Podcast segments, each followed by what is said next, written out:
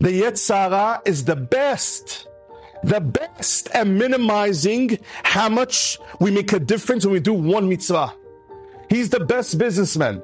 He knows how to take junk and make believe as if it's the best thing in the world. Oh, this is the best product in the world. And the guy lies to you. And then he knows how to be the best politician, the businessman the other way. He takes the best product of the world and tells as if it's nothing. So you said Birkat Hamazon after you ate bread. So what? So you put on tefillin today. So what? There's millions of other Jews doing the same exact thing. So you kept Shabbat once or just Friday night. So what? Do you really think you made a difference?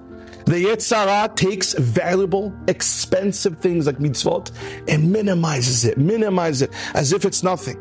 But then he takes ta'avot olam he takes desires. Oh, you know what it means to go to Mexico for vacation? Wow, you're missing out.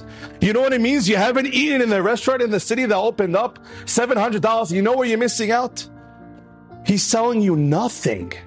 What's food? What's vacation? Big deal.